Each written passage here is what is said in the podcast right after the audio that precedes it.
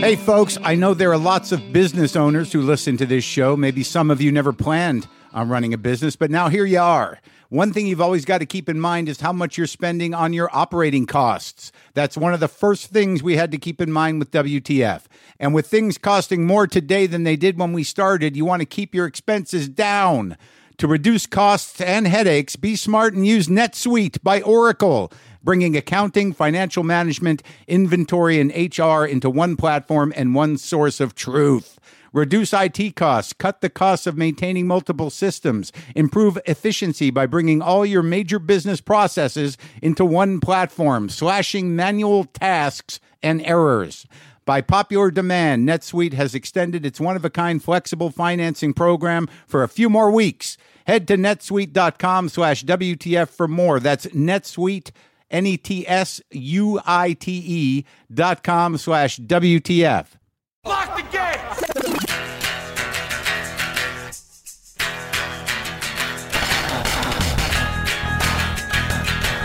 All right, let's do this. How are you, what the fuckers? What the fuck buddies? What the fuck nicks? What's happening?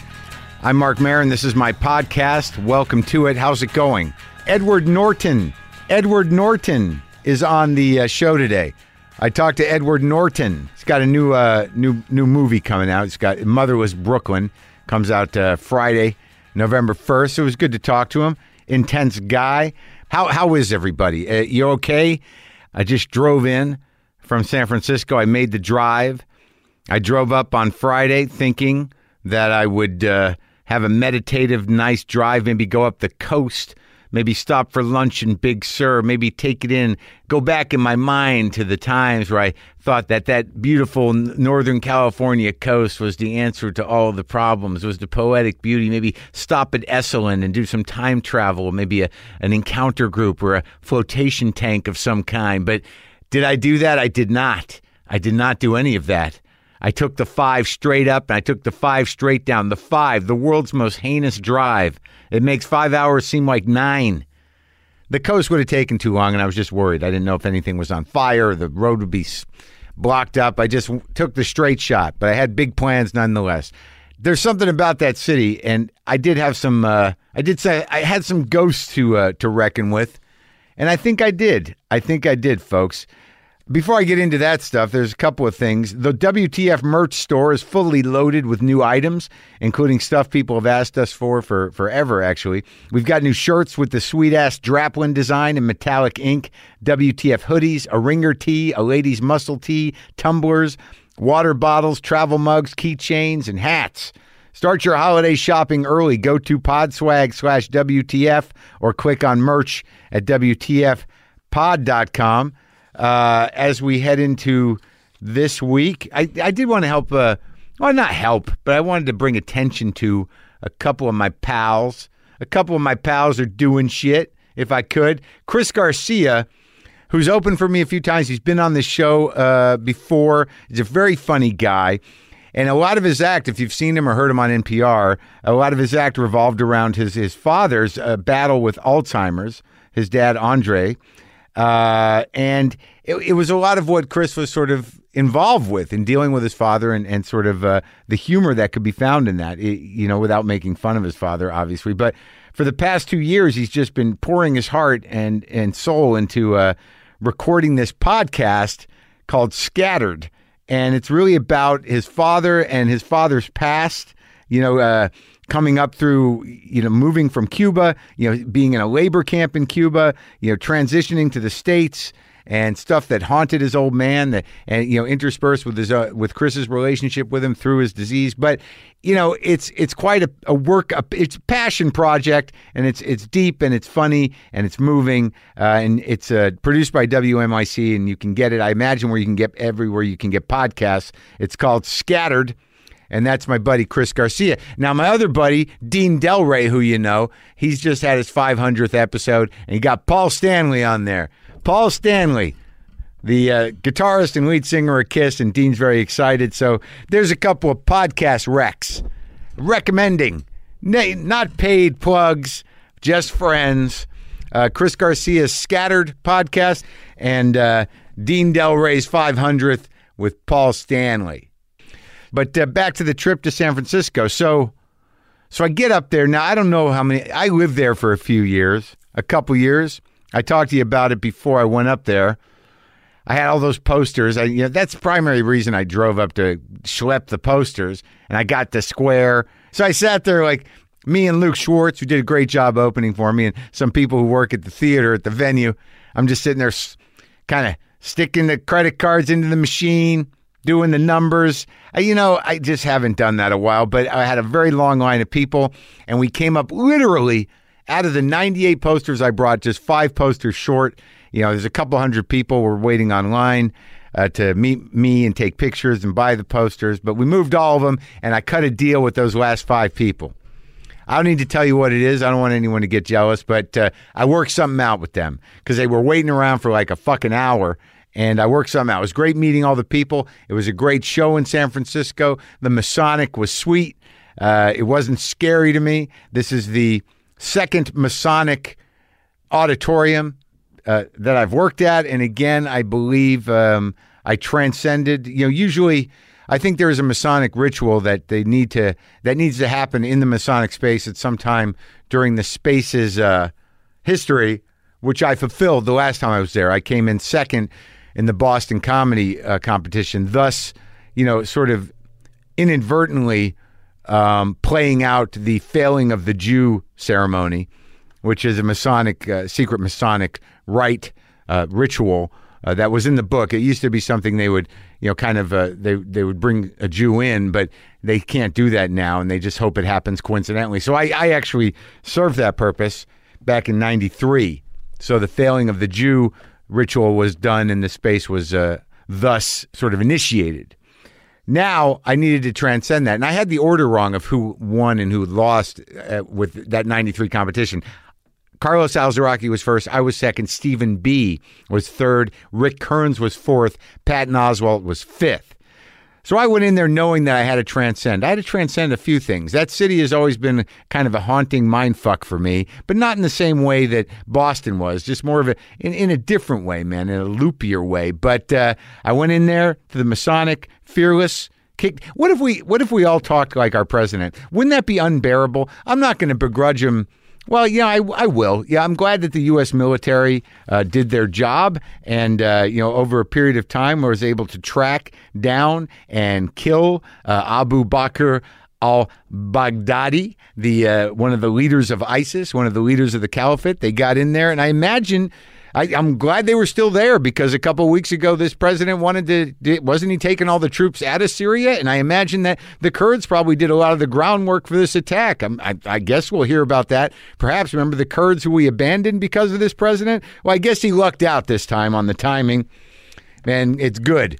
I'm glad that guy's dead. But the way that President Trump takes credit, I the, the fact that people still enjoy or or look up to him or look to him, you know, for leadership. What if everyone talked like him? How can people not see you, you know how annoying and embarrassing and fucking horrifically insecure this fucker is. I just don't get it. Uh, you know, I'm going to go ahead and talk about my set in San Francisco uh, like our president, because we should be able to look up to the president and and model ourselves after that after him. And I hope that a lot of Americans are doing that, and I hope their children are doing that. So I'm going to do that now. So I performed in San Francisco. I had probably the best set uh, ever. Not just for me, but I think uh, for any comic that has ever performed anywhere, I think it was really the best set. You know, and I am really the the best comic that ever lived and uh, you know, and I'm not I'm not even making this up. I and this is just the truth that uh, it was probably the best set of comedy ever performed anywhere ever. Uh, there's been many sets before. There's been plenty of very funny people, Richard Pryor, uh, you know, Bill Hicks, all these people, but you know, there, there's no one doing it as good as me at this point in time. How fucking annoying is that? What if people you knew in real life talk like that? Jesus. So, but to you know, to be honest with you, I did have the best set of comedy ever um, in San Francisco. I just want to put that out there. It was uh, perfect. It was a perfect set. it was good. It was good, and all the people were great, and uh, I was happy to see everybody. All right, did I mention Ed, Edward Norton is here? Did I mention it? So I drove back down from San Francisco on Sunday, yesterday. And man, man, uh, it was just like there was smoke and dust hanging over all of it. Just driving through that cow stinky part, just that flat five. And I don't know what came over me. And it's, it's sort of like I, I had another fuck it, but you have to, man. I had to do it. I was driving down from San Francisco and I, I went to In N Out Burger, had a double double and fries. And, you know, it's like I posted a picture of it on Instagram because I do that sometimes. And people are like, fuck, it's not that good. It's like, and those fries suck. It's like, it's not, I didn't say it was gourmet. It's In and Out. It's always the same. It fucking nails it. It was good. And I felt bad about it, but it was good. And if you eat the fries fast enough, they're good. And now I like to squirt my own ketchup. And so I did that. That was pretty exciting. And then for some reason, I stopped at McDonald's and got a McDonald's coffee. And this this all happened today because I'm recording this on Sunday.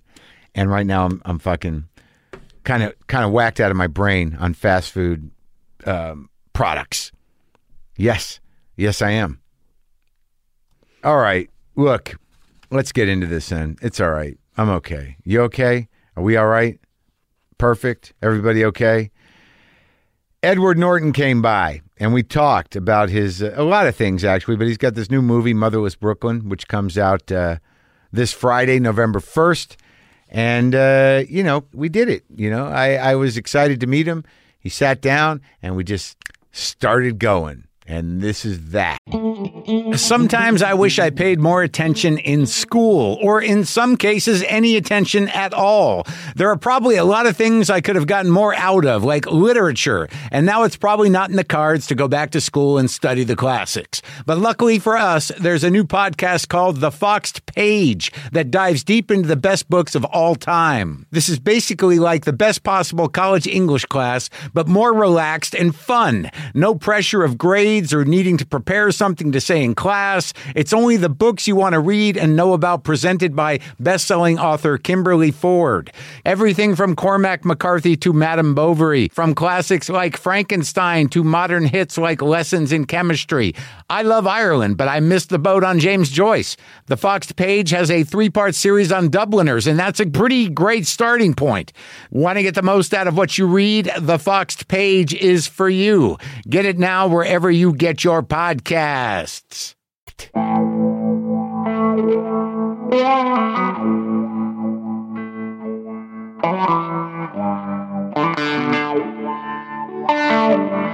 Do you hear me? I hear you. Oh, there you go. Do you hear you now? You hear my my I hear.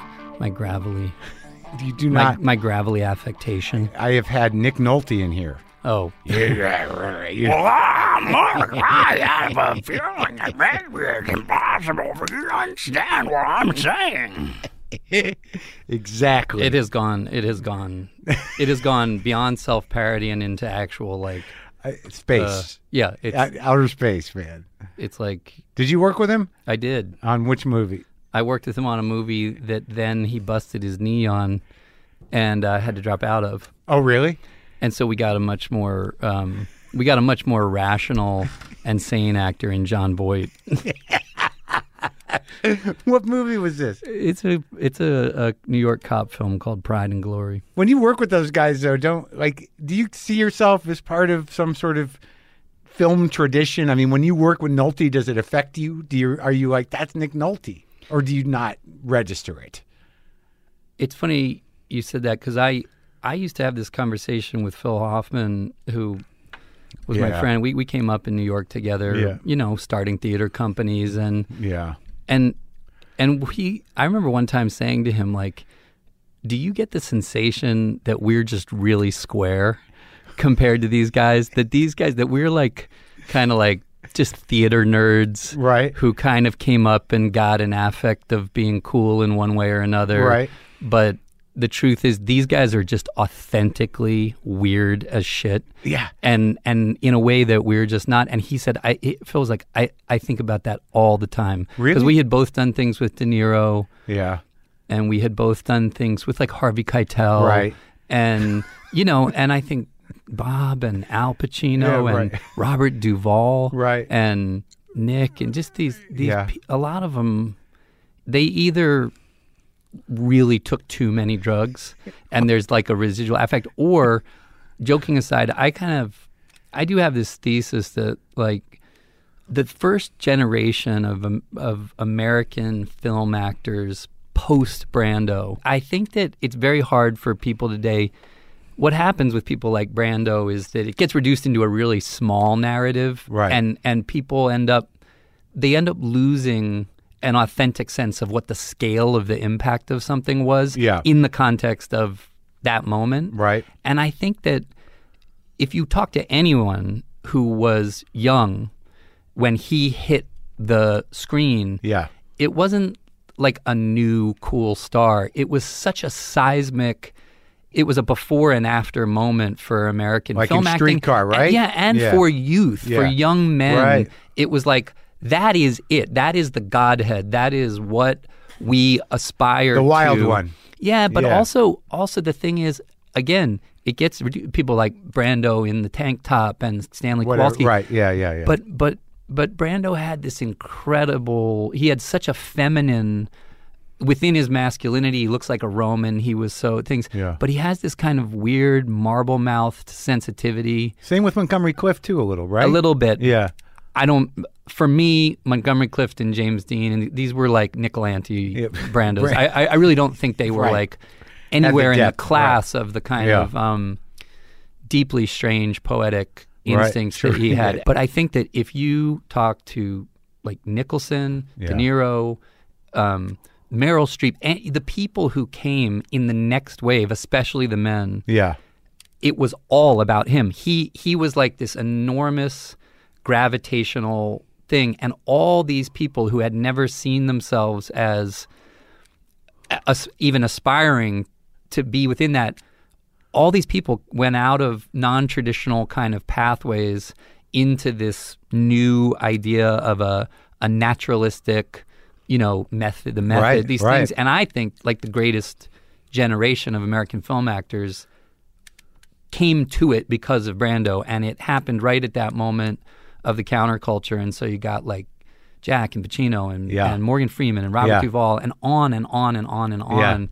But I think they were a very different sort of people than the people who kind of get into theater in high school and come up, you know, come up to bring it back around. yeah, you know what I mean? Right, Like yeah, I think yeah. um and so I I always But they were all like that. I mean, like Brando too. You don't get a sense that that that culture even existed. I mean, like you're uh, you're a little younger than me, but like the idea that you know you did high school theater and then you kind of pursue theater in New York and you do whatever. That whole thing is post Brando. That a, a little bit. that- there's a well, romance Yeah, a little bit. I mean, don't forget, like his mother was an actress and his sister was too. in Nebraska. yeah, and he kind Yeah. of followed them. He followed them to New York, kind of for the teenage bohemian dream of of just of being an artist. Really, Right. he didn't know what Right, the hell he right, wanted to right. do. He told me once that he was he was never happier than when he was selling lemonade in in Washington Square Park. He told you that. Yeah, he wor- he worked. You know, he played bongos with his friends. He, I think, what happened to him had in a way was a kind of a tragedy for for him in some dimensions because he he was a person who like deeply deeply loved his anonymity. Yeah. And and and the experience of being able to be a kind of a wandering bohemian, Yeah. and all that evaporated by the time he was 25 years old Gone. gone like and and and he and he had a deep such a deep conflict about that that he was it it created a negative love hate relationship with the work itself I mean, it feels like you kind of must have experienced a bit of that too. You sort of felt that going in, you know, coming up as quickly as you did, that this would, you know, rip you apart publicly or that you would be denied a public life if you weren't careful. yeah yeah i think i think but you know in a funny way by the time we all got into those experiences honestly i think there was more wisdom about it i think there were more Right. people there were more people to convey to you Be careful. Yeah and, Yeah. and aspects of it. And to be totally honest, like there were pole stars to look to that they didn't have back then.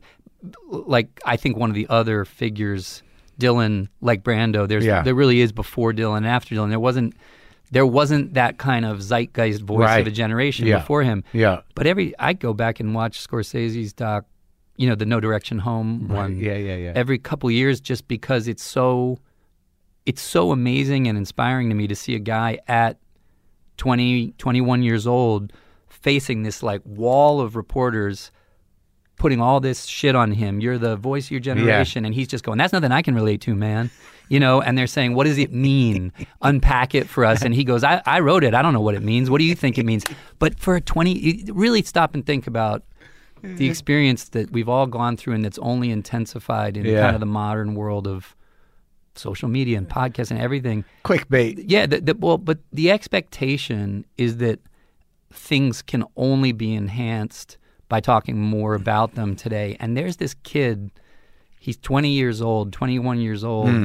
with the world throwing adulation at him, and he has the sense, the density at that age to not just be skeptical, to know that if I let you inside it, you will ruin it, I will be ruined, and everything I'm trying to do gets destroyed by answering your fucking question. And that's an that, it's incredible. It actually every time I watch it, it it actually kind of amazes and and moves me because when you look at like John Lennon later, right? Right. Going bonkers in the Shea Stadium concert and just playing the keyboard with his elbows because no, he knows no one can hear. Right. And just saying, we're never playing live again. Like, Okay. like Yeah. it, it, even them, it took them a while to realize like this is going to ruin our lives. And they, by the way, they break up the Beatles over it. They're like, we we want to have lives. We want to. but Dylan sort of maintains that disposition today. He Yeah. maintains a sort of mystery, a mystique around how he engages with the press and with the public. Absolutely. And I love that he's eternally said, I'll talk about the musicians I love, I'll Right. talk about anything, but I'm not going to unpack what I'm doing. However, I do think what's incredible about that doc, and if you look at the new one, Did you like that moment in the new doc where he gets off The Rolling stage? Thunder yeah, one? Oh, it's after he, per- incredible. he performs at the first show, and the guy with the camera goes, "How do you feel?" And he turns around and goes, "About what?" uh, he no, it's the, it's it's just the best, and and he, but then what I think is amazing in these things Scorsese's made about him are that somehow he has gotten him now as a man in his seventies. Yeah. To say, if you really watch it, he he says in the first one, he goes, look, I was looking at what was going on around me, and I was interested in Woody Guthrie's idiom, and I took it and ran it through that, but I wasn't going to talk about that. Right. You know, he literally says, "Yeah, I, yeah, I constructed it. Sure. Yeah, it was Yeah. conscious. Yeah, Yeah. it was a character, but I'm not going to. But I'm going to break it down For them at the time. Yeah, yeah. And what I love about that is he does it a little in the Rolling Thunder thing too. Yeah. He says, "Hey man, we've been singing." He basically says we were singing all this kumbaya shit, but we had Vietnam and Watergate, and it was like we better notch this shit up. Right. You know, we better play. And that that one bit in that film where he's playing Hard Rain. Like Thom Yorke and I were talking about it when we were working on the music of this film. Yeah. And I didn't even really ever make Tom for a Bob Dylan fan per Right. se. I didn't really know he wasn't, but he literally said that's the mo- one of the most punk rock things I've ever seen. Playing, taking those, you know, those folk songs, Yep. and basically going, "No, man, like thi- this isn't working. Make 'em We- menacing. We, got to be. What's going on? Yeah. it, it, it it's it's incredible. There are so few, and I think Scorsese has really caught something, which is that this guy, he always was focused on what do I need to do that keeps me on edge about the whole thing and feeling like I'm out there on the bright white line actually doing something no matter what anybody says no matter whether they get it now you know he was such a like I'm going over here once you get comfortable with what I'm doing I'm going over here and you're going to scream and yell and go don't plug in Yeah. don't play electric Yeah. but you know if Go you fuck don't yourself. go fuck yourself and if you don't come if you don't come now you're going to come later You'll be here. You'll be you'll here. get it later Yeah. but the confidence as a very young person to basically go if you get this later if you get it now i really don't that's not what i'm here for Right. i'm here to do it it's why he's authentically worthy of like the mystique Did you take this in this assessment you have a, as a younger person, or is this something you're looking at over I, life? it came it I came mean- or, i mean i i were these were these lessons for you? Yeah, Yeah. yeah, And I thought, I mean, but there were people. There, there's other people that were were have an affect on you who you realize are either by design or because they're wisely reticent about ruining the very bubble of like illusion they're creating by going out there and blathering Oh no, I had in the wrong way I had John it. C. Reilly in here or the other garage. You know, he agreed to do it, and he sat down and he goes, "I don't want to talk about myself. I don't want to ruin my mystique." and and thank God we, you know, he saw a clown painting in my house because we talked about clowns for twenty minutes. But eventually, he started talking about it. No, but can I tell you something? I, Yeah. I think, but but let's be clear. Like Yeah. like Dylan did uh, a radio show, you know, Right. Which is a great. He It's one, of, it's one of the great musicology. Yeah. Things, you know, and all those riffs, like we're going to talk about coffee, Joe, Yeah, Mountain Black, you know, Yeah, I mean, yeah, all that sure. stuff. And you go, it's kind of like his biography, which is one of the weirdest, you know, oh, I love it. it's incredible. But he doesn't ruin anything because what he does is go, hey, there's a lot we can connect through. Right. There's a lot we can riff about and Yeah. find common ground Yeah. in, and there's a lot that I want to share. Yeah. Right. But think about how much value that has to have because of what you love about his own work. He goes, hey, let, d- d- you don't want you don't know about my marriage. You Yeah, don't want to know about this shit. Let's talk about great songs about mothers. you know what. I mean? And you go, you go, just He's also he's sort of this weird, almost vaudevillian curator of things too. Like he has this new persona of the guy that's just gonna die on the road, you know, in his western jacket. Yeah. is really kind of impressive in a weird way. He's just gonna he doesn't have to do it, and he needs to do it. yeah. I I It's a ghost on the highway, man. I I respect it. The yin yang to that is people who are not afraid, and there are very few, to go, hey, you know what? I've done this gig. I've done my thing. Yeah, I'm not tapped into the main vein Right. of what people are needing right now. And also, I, I just want to be a human being. I want to go back to quiet life or whatever it is. I want to make furniture. I want to like you you, you respect them. I, a lot. I think. I well, I I think it's very.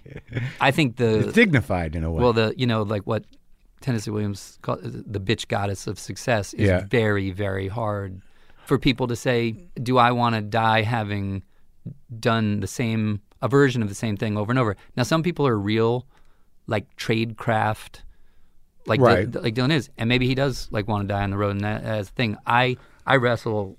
I do relate to the uh, the kind of restorative sensation of just not doing these it's- things. Well, I I respect like when I hear somebody that I know or somebody like uh, who is in comedy or whatever in show business and I haven't seen them in a while and they've gotten out somehow.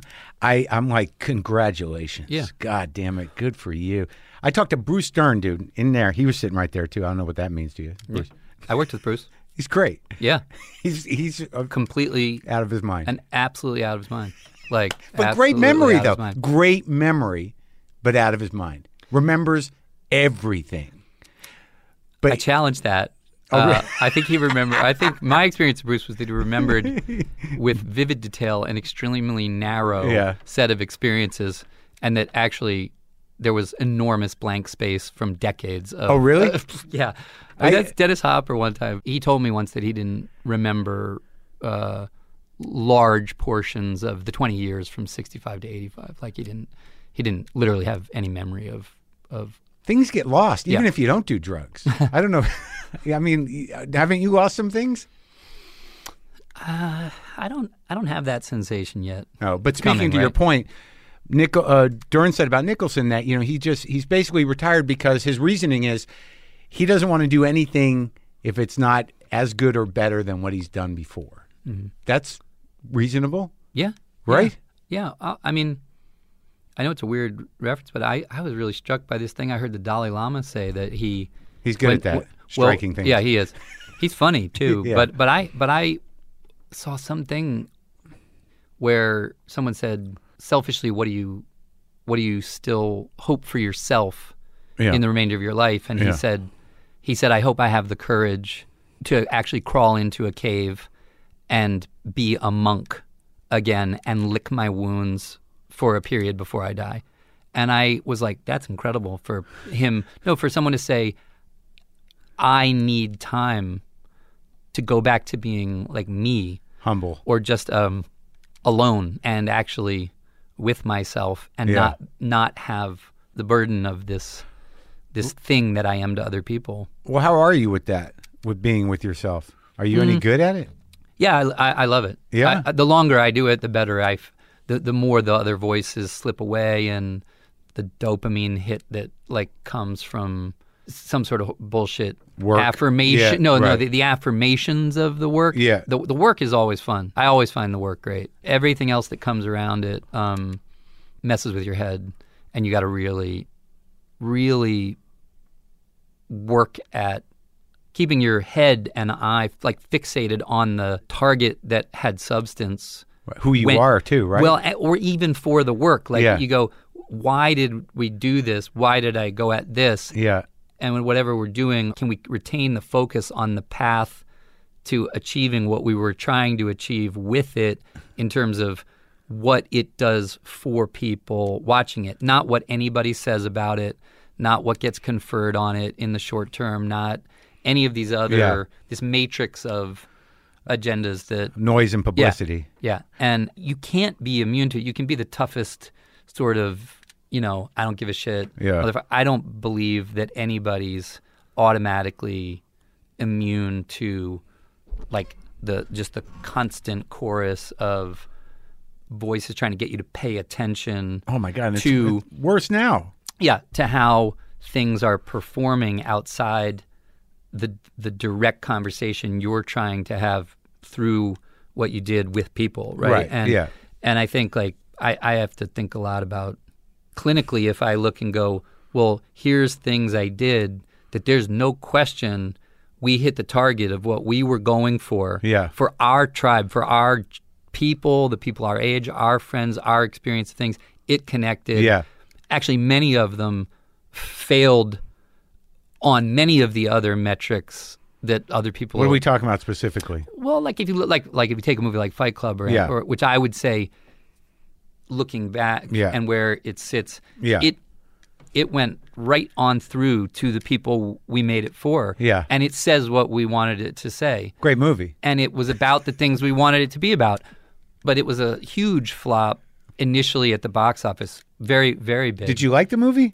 I, I loved it. I was overwhelmed by it. Yeah. I, I I love the experience of doing it. Yeah. As profoundly as anything I've worked on. Yeah. And I've been lucky and and had some really good experiences. But I also I remember going to something with Brad and the gang, and I rem- I remember him giving me this funny look and going. He said he said How do you think this is going to go? And I said I think it's going to go very badly. And he said I do too. Let's get high. And he um and he had a joint, which Yeah. he always did then. Yeah. And and I remember we went to this thing at some film festival, and and people booed it. It got booed, and um That's amazing. and uh, and people some people walked out, and we we sat in the back, and we watched it, and there was all this negative feeling in the Yeah. room. And in the and he turned to me in the dark and he goes, "That's the best movie I'm ever going to be in." And I said, "I think so too."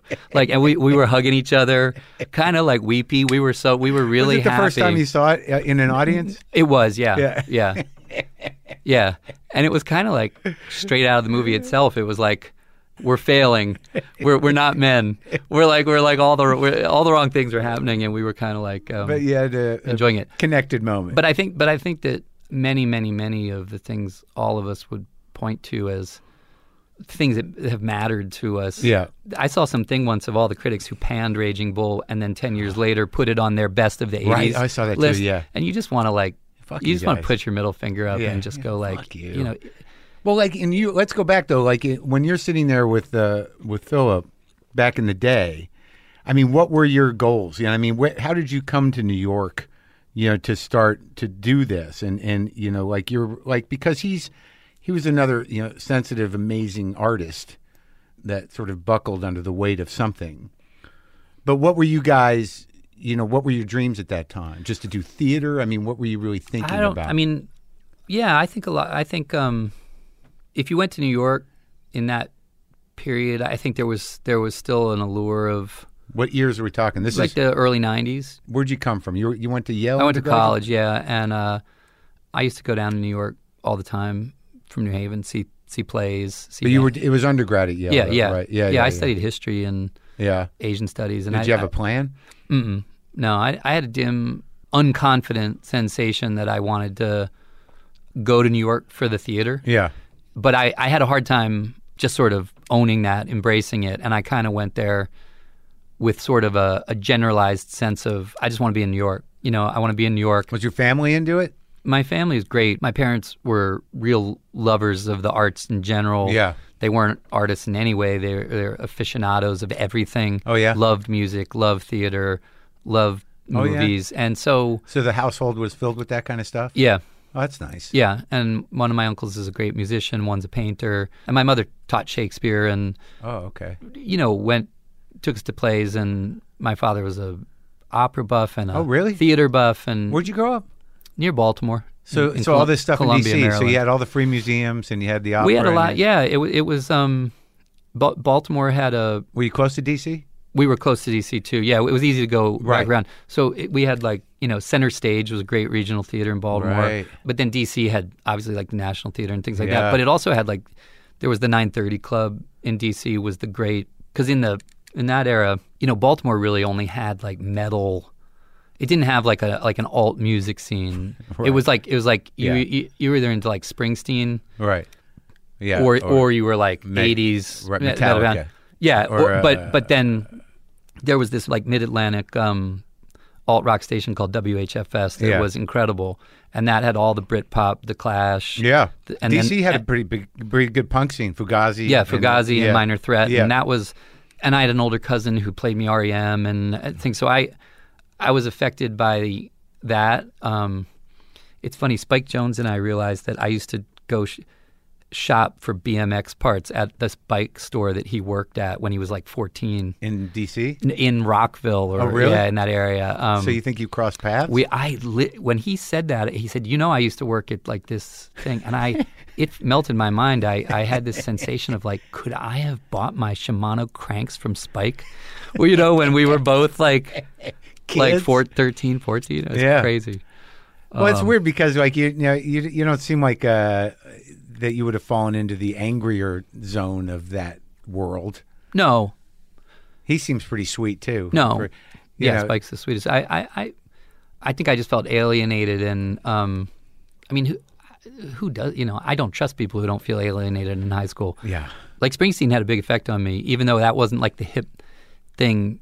I- Yeah. the- people forget though, like if you were from that East Coast corridor, Yeah. the narrative of Yeah. of getting out, just like the narrative of getting out. And I, I talked to him about this once. Darkness on the Edge of Town was such a cinematic. That record really like filled my head with Great record. yeah, even more than I mean, Born to Run is incredible. It has really evocative.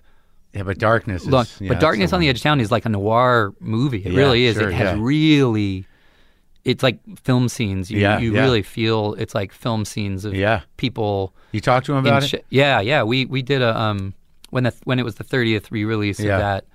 I, Of the I, album? I got to do. I did this. I interviewed him about like darkness and Yeah. noir and Oh wow! yeah, I talked to him uh, at his place, you know, for just the general show. Yeah, It's a heavy chat, man. I mean, you know, like when you're around Bruce, and I'm I wasn't a Bruce fanatic, but yeah, I respect the guy and I love the records. Yeah. But when you're around him, you're like, this is this is weighty, man.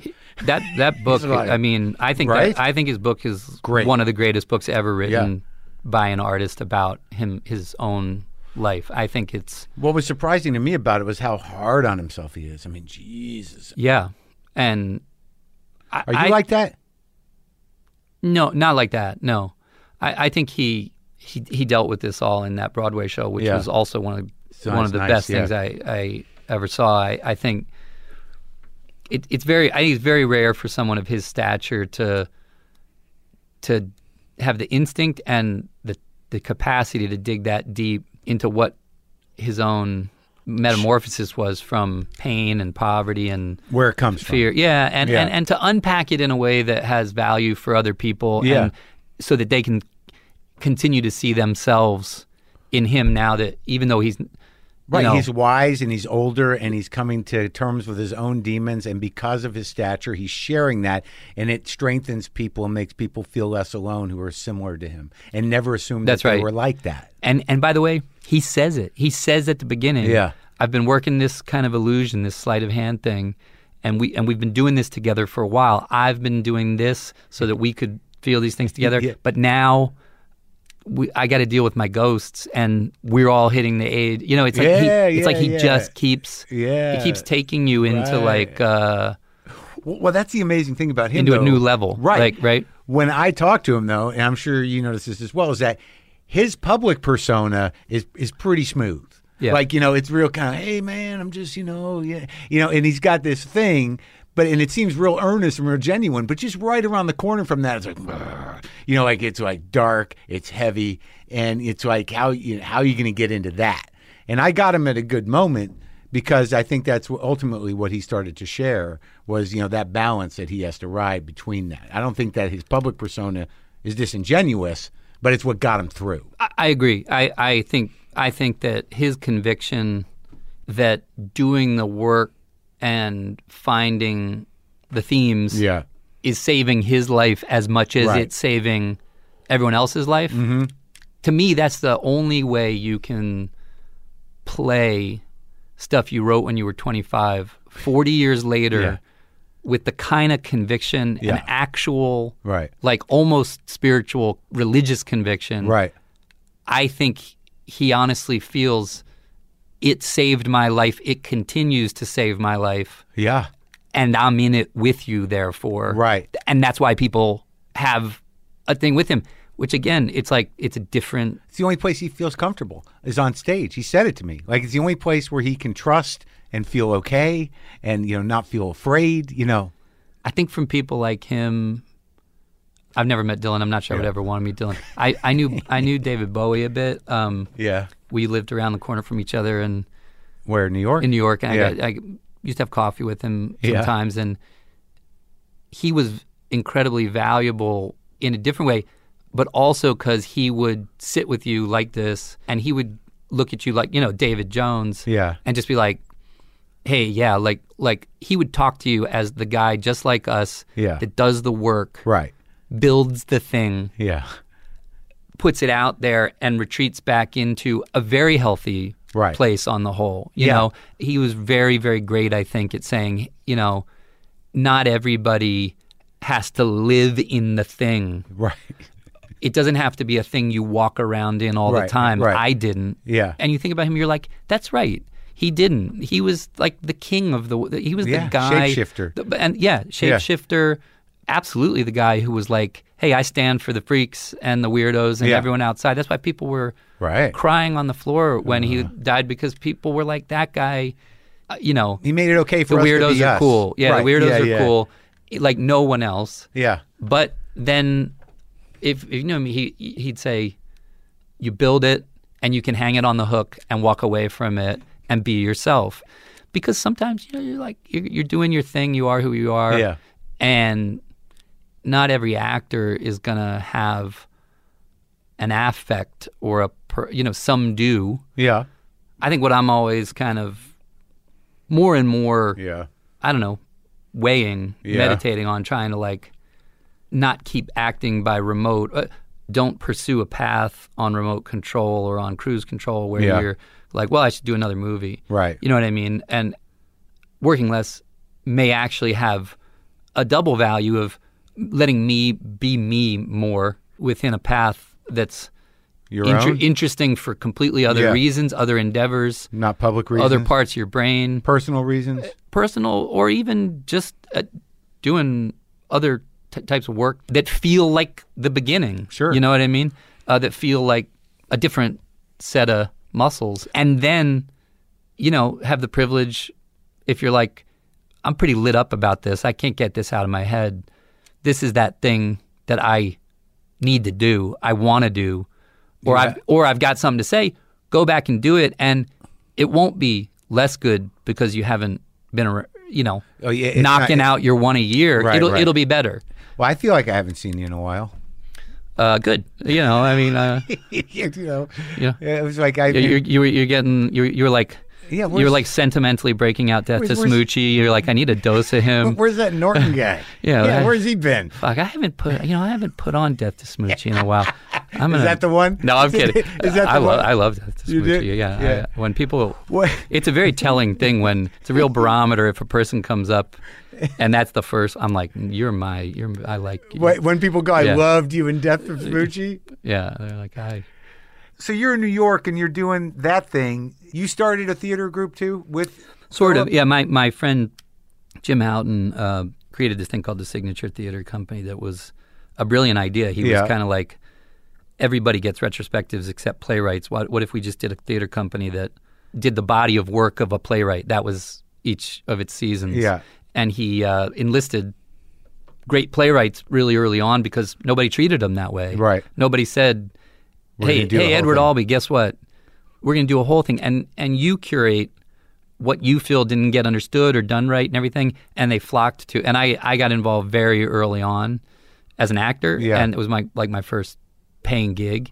But then it was it was such a singular and cool thing. I, I sort of joined that company and So you and got to work with Albee and, and other people like that? yeah yeah and we oh, Arthur Miller and Sam Shepard and Oh, really? Horton Foote yeah they would yeah come in and do it? yeah, oh yeah, we did seasons with every great American playwright who's alive. We're it's still and and then later Jim and I, many years later, Jim and I built this huge performing arts center on 42nd Street that What's you it called? Signature. It's Oh, a signature. yeah. It's three three theaters. Frank Gehry designed it, and it's Oh, I, uh, think if I, I don't know if I've been there. yeah, I'm sure you've been there. Oh, Um, I great little intimate. Theater. Is that where. Annie Baker's yes, play was? Yes, Okay. she was our, one of our writers in residence. Yeah, great. uh, for three or I think I years. saw John there. Yeah, Right. Yeah, absolutely. Uh huh. That's I was there. Oh, that's great. Well, I mean, that must have been mind blowing. I mean, it's like what a gift of like uh, coincidence and time to Yeah. be involved with something like that. To meet Sam Shepard and to work with them personally, or and Albee as well. Yeah. Horton Foote. I mean, Jesus. No, they're, uh, uh, they, um, many of the greats, uh, Maria Irene Fornes, Adrienne Kennedy. Um, Where'd we you study?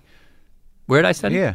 Um, I I did some drama stuff in, in school, but I studied with a variety of people in New York. I trusted very few people. Yeah. I thought most people were, most people, especially the ones attached to legacy name acting Right. programs, without getting into it. They were like tail end of someone else's legacy, trying to hold on to a like Sure. cult of personality. Right. They were creating dependency Yeah. between themselves and actors. Not they weren't actually Trying generally to keep, trying to empower actors to be professionals. trying to create, create keep the cult going. Yeah, and Yeah. basically the constant "you're not ready." Right. This guy Terry Schreiber was a truly he he was like a um, to me a great carpenter. He he would say, "You need a lot of tools in your kit. You should know about this idea. You should of how to approach things, but that won't work in everything. You should know Yeah. about this." And Right. I thought that was the right thought because I remember thinking at the time. Actually, early on, I I did this film. You know, my first film I did this film, Primal Fear. But then I was doing this Woody Allen. The second film I did was a Woody Allen film. You're and it was- dancing around. and it was a musical. Yeah, I saw you So it's dancing. like, yeah, it's like so all all your sense memory is going to be really like a great help. you know, when you're Singing doing like dancing? a dance in Harry Yeah. Winston. You know, what I mean, it's just Yeah. like the notion. I still think that the notion that there's an idea about acting that's encompassing Yeah. is it's ridiculous. Sure, it's, it's completely Well, what, ridiculous. what now to go from Primal Fear to the, the musical? I mean, was that like some like when when Primal Fear breaks and, and it's exciting and big and you know everyone's uh, you know lit up about you, and you get offered a musical? I mean, were you like, I'm just going to try that? I, I think da- dancing would be. It fun. wasn't like that. I, I made that. I made that before oh before before the first movie even came out. Oh. I, I made um, I made the People versus Larry Flynt before Primal even- Fear came out? Yep. yep. Oh, yeah. We were just finishing it up when it came out. So you did Um, sort of a rush of movies. yeah, yeah, Yeah, and, yeah. which was wonderful. It was an incredible time. I I uh, I still feel it was a very heady. But by the way, not for the reasons that become complicated of Yeah. people going blah blah blah. It's so great, but more because nobody's bothering you. Nobody's saying these things, but you're working with Milos Forman, Right. you know, and who to me was one of the, like probably in the pantheon of the top 10 people in film that I would have fantasized about working with. And I'm getting to sit at his feet, Yeah. like, and watch him do it. It affected me forever. It, it, it, and, and it was unencumbered by bullshit. You know what I no mean? one knew you were. No one knew who you were. Uh-uh. And he was having me go off and work on the script with him, and it was like, wow, he's validating me, and it's not in a. It, he's validating me. saying- collaborative. yeah, saying let's let's work, let's dig in, let's do the thing. Oh, and it's that like, sort of set a standard. yeah. What's be- what could be better? And and you thought that like this is like because rare, rarely do people work like that. Yeah, he he he was um he was very unique in the sense that uh he had this baked in what I would call healthy perspective because you know he he lost his parents to the Gestapo um, when he was 9 You know, he survived. The, he lived the war out as an orphan, and then comes of age under the communist, like you know, Yeah. Iron Curtain system. Has to become an artist up and through That, that, yeah. navigation Yeah. and then gets trapped out by the Soviets cracking down in Prague, makes a movie in the U.S. It doesn't do well at all, and he, you know he told me he considered suicide. He he said he thought I can't go home. I have no career. I have nowhere to go. Yeah. and then he made Cuckoo's Nest, which by the way, nobody wanted to. But they made it independently. Yeah. And all the studios passed on it. Every single studio passed on it, and they spent months shepherding it around to critics. Michael Douglas. Yeah, and My, and because of my, he said Michael Douglas said you go take a vacation, I got this, and Michael you know muscled that movie around to critics Yeah. until there was such a weight behind it that Yeah. they got this like low end deal from United Artists. But again, to me, here's a guy who's just like, hey, everything that's great feels half baked. Yeah. Every, I mean, I remember him saying to me like, I was nervous. I was like, I don't. What, uh, there's things about this I don't understand, and the way he worked was so different from. Things about like Life the in relationship theater. with Flynt or you know, yeah, the they're- character. they're- the, the script, the movie. Yeah. What was he going for? How is it? Things. It was the way he worked was so fluid Uh-huh. and so un, unstructured.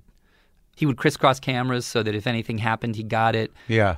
He would let improvisation between actors go on and on and on. Do you like to improvise? I do, yeah, Yeah. yeah, But I sometimes, where I was at the time, coming from theater, I, I found myself going, well, we're supposed to be doing a given thing today, and if if we don't see it happen as though a well performed play, Yeah. it can't possibly have been gotten. And then he would sort of go, no, you know, I got th- this little bit and that little bit, and and I began to realize that he was. He was just pulling clay out of a cliff. Right. He wasn't even remotely attempting to sculpt Right. the thing. He he was he had this meter for And did that go against everything you believe? every. Well, it was incredible. That's why I'm going to talk about like yeah. you know when you like talk about learning Yeah. the things. His sense of the plasticity Uh huh. of film was amazing. He believed in casting and editing, Yeah. and shooting was just filling up a gas can Right. that he was gonna assemble a machine around later. You know? Right, yeah. And um, that was incredibly eye opening to me. And um, yeah, I think he had been. His films had been nominated for like as many as anyone in history Sure. or something like that. And he Yeah. was he was like every single one that I've done felt like this is a very half baked idea, or we're we're way out on a limb, we're failing. Yeah. Everyone's telling us we're failing. Yeah. No one wants to see a movie about Mozart.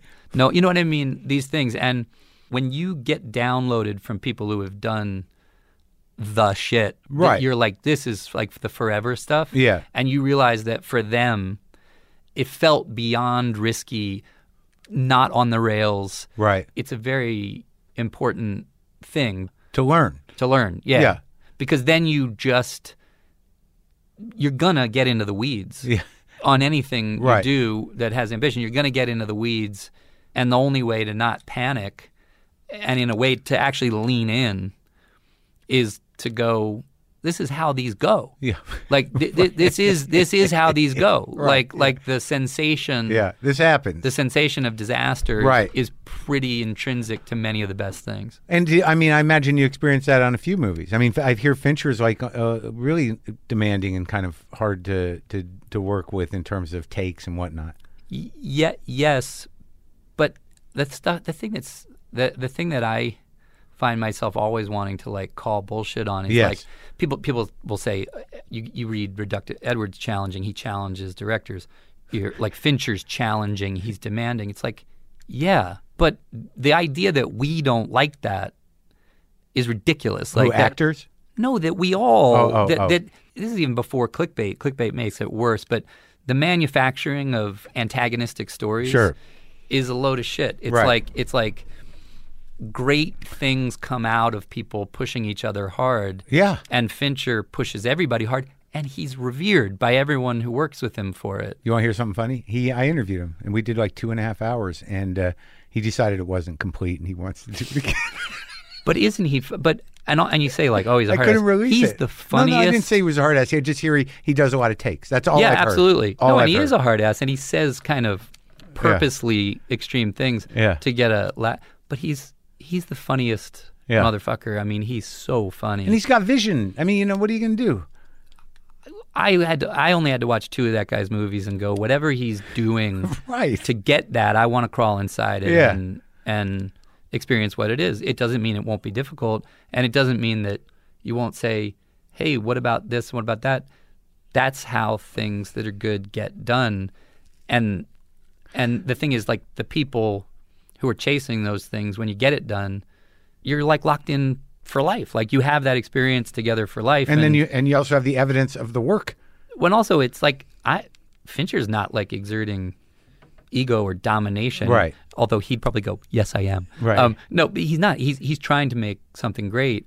If you go for the ride, and it, at the end, it's not. You're not even just shaking hands. You're like, We survived. "Yeah, uh, we, we we did it." yeah, like we, you, you, we went you- to hell and back. Yeah, we did it. Yeah. We we we, we didn't Fuck around. yeah, we didn't. We didn't come. We didn't come here, you know, to cruise control it. Yeah. We, we came here to like see if can we do anything interesting. And when people work hard or push hard or have opinions that are about the thing, nobody who's serious goes, "What an asshole!" Because it's not. They're not. It's it's when people are making it about them, or it's it or it's all about friction having to do with peripheral things to the thing itself Yeah, you know, nobody who that's goes. just noise. yeah, Well, I mean, because that's it. Well, from what you're saying, and from the guys you work with, and the training you sort of got on the job with Milos Forman and and and Fincher, and, and even Woody Allen to a certain degree, that you know, it seems that what was set in, inside of you in terms of who you respect, and this is going back to actors too,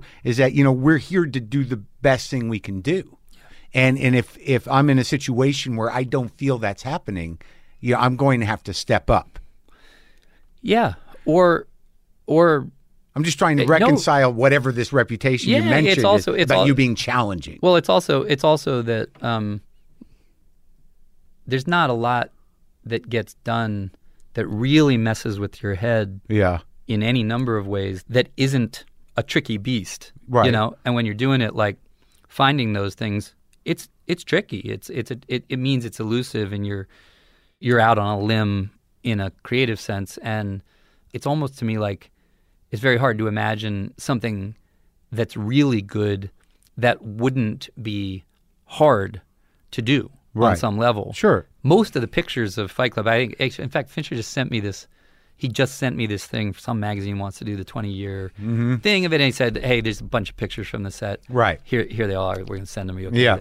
And I was looking at them, and I was just, I, first of all, we're all laughing. Yeah. We're, we're all just, we're all laughing Yeah. in all these pictures, or we're being absurd. Um, and I, I just, I was kind of looking at these pictures. I was filled with it made me laugh. It made me. I was filled with a feeling of like affection, Yeah. bordering on like longing. I was like, this is just. This was just. gr- Yeah. This is great. We were like, It's well, because You you, kind of go through a whole thing together. yeah, we like and, a- and we were unencumbered and we were like a family, it was- right? yeah, it's great. Um, and I think I think I think there's this world. There's this filter world that tells stories about these things that sound good because they have conflict within them. It happened when we did American History X, but like I worked, I worked hand in glove with Tony Kaye. We were running and gunning and Yeah. guerrilla. Right. We shot that thing like true guerrilla style, and he sometimes we would like almost be in tears at the the struggle when we would get through stuff. We were, we were like hugging each other and What was the struggle of that movie? uh, down the road, it, it, it, it actually it had very little to do with me, despite the baloney. T- Tony is a very passionate artist, Yeah. very passionate, and he a great photographer too, Yeah. which is not being reductive. He is a he's he shot that film, shot and operated it Yeah. you know, and and he gets deep inside it. I think he struggled literally to let go of a thing that had a lot of density to it, a lot of intensity, a lot of density, Yeah.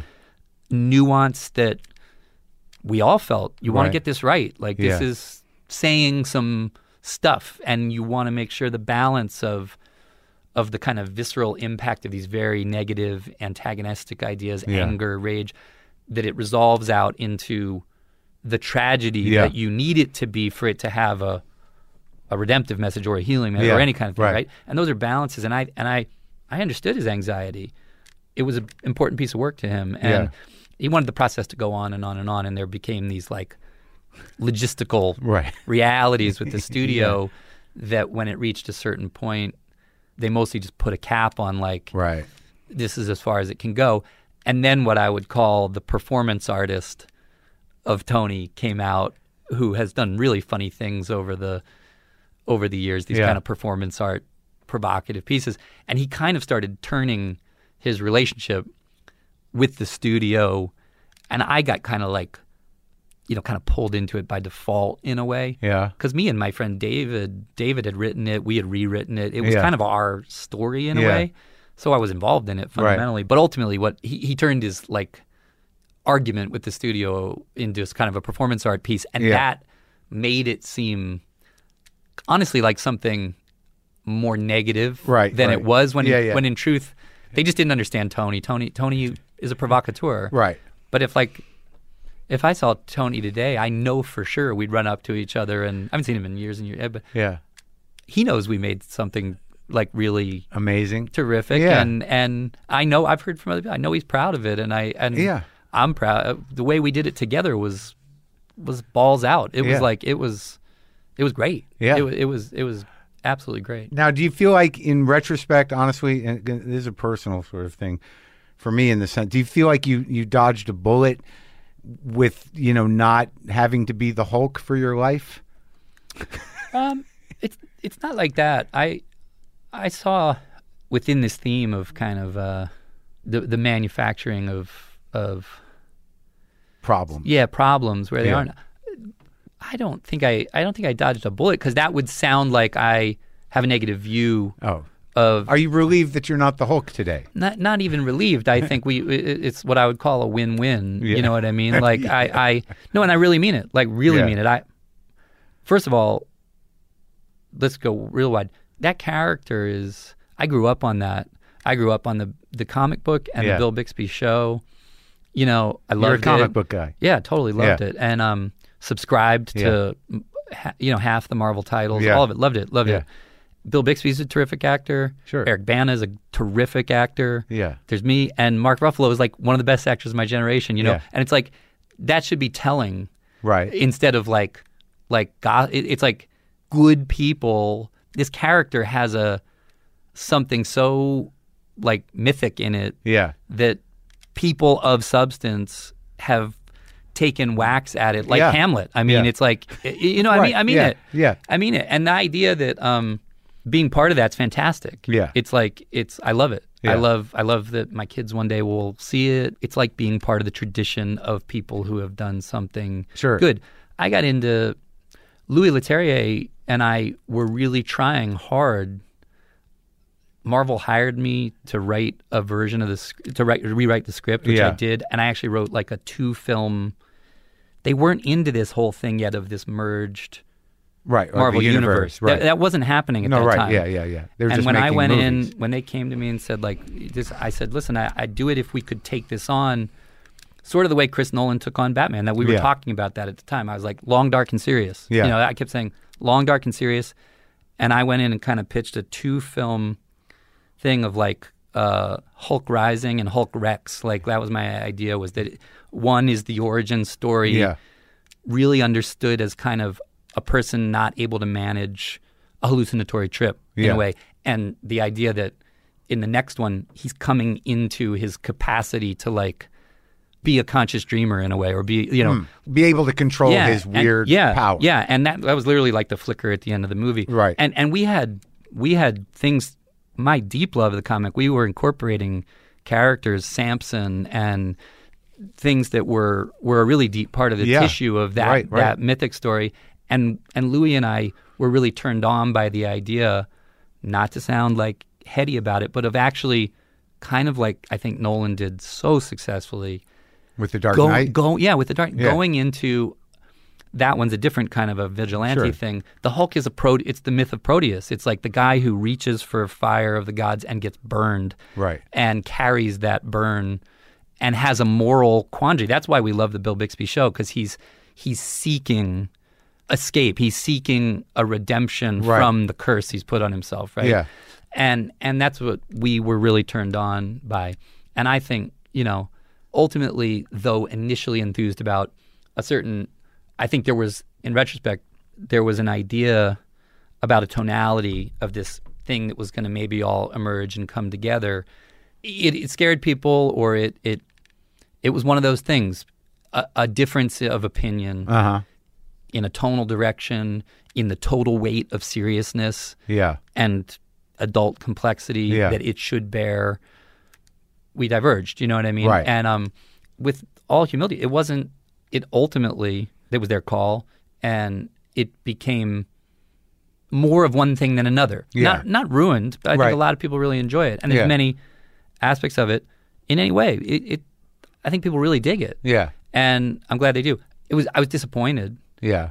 I was disappointed only because the aspiration I thought we had been taking aim at felt a little shortchanged to me, and without at all throwing it under the bus. Right. And I loved Louis Leterrier. I thought he he, was a like a a wonderful person and a really good artist and everything. Yeah. And the truth is, to the degree I felt disappointed Yeah. or a little bit angry, it had to do. There was people who were long gone from Marvel, who had kind of sold me. I felt the bill of goods. Yeah, that's what we want. Right. That is what we want. What Yeah. you are saying. Yeah. That's what we want. And then it, it wasn't, which sometimes leave you going, mm, you know, I wish been a little straighter about like what the depth of tolerance was for what we wanted to go for, right? And let me say this: there's the, the guy who runs Mark, Kevin Feige. Yeah. I got on with him like a house on fire. I thought he Yeah. was a great guy. Yeah. Real comic fan. Right. I thought there was people running the shop at that time who were not comic fans. Right. Who actually did not totally get like what the Hulk was about. But when you take the measure of the whole thing, look, you know, I, I had a blast. Yeah. I I did a different kind of movie than I've ever done. It's a part of this great tradition. Yeah. A thing was being engineered much larger than it itself.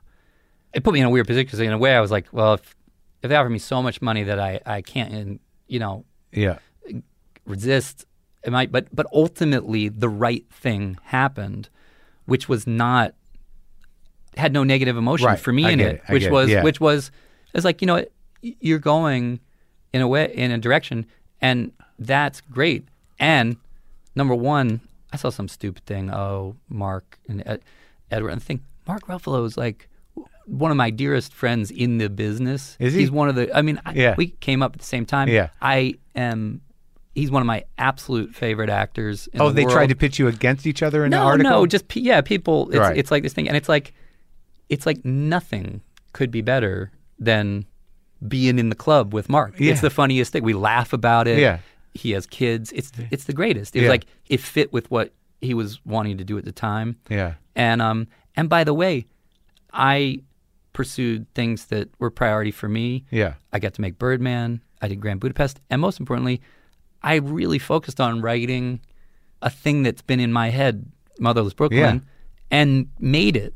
Yeah. And it was hard to make. It was hard Yeah. to get the resources together. It needed my focus. It's been two years that I've been since we started shooting it. It was five years before that trying to get the money together. Really? Yeah, and I and I uh, it was difficult, and it was very deeply felt, and I wanted total focus. Like if I could not have done the work as an actor, I couldn't. Have, I, w- I wouldn't have been able to do Birdman. Sure. At the time, which is one of the great ex- creative experiences of my career. Yeah, it was great. And and I wouldn't have made my own film. That's been a passion project of mine for a long time. If I'm in that, so I am thrill- thrilled. And Mark's had a great like is great and has a great thing, and it's all going great. And by the way, this is the crazy thing is like Kevin Feige, the guy who ran this thing. That guy has, as a comic fan, the execution on that like vision it's like has to be one of the most successful things that's ever been pulled off in the movie business in the trade.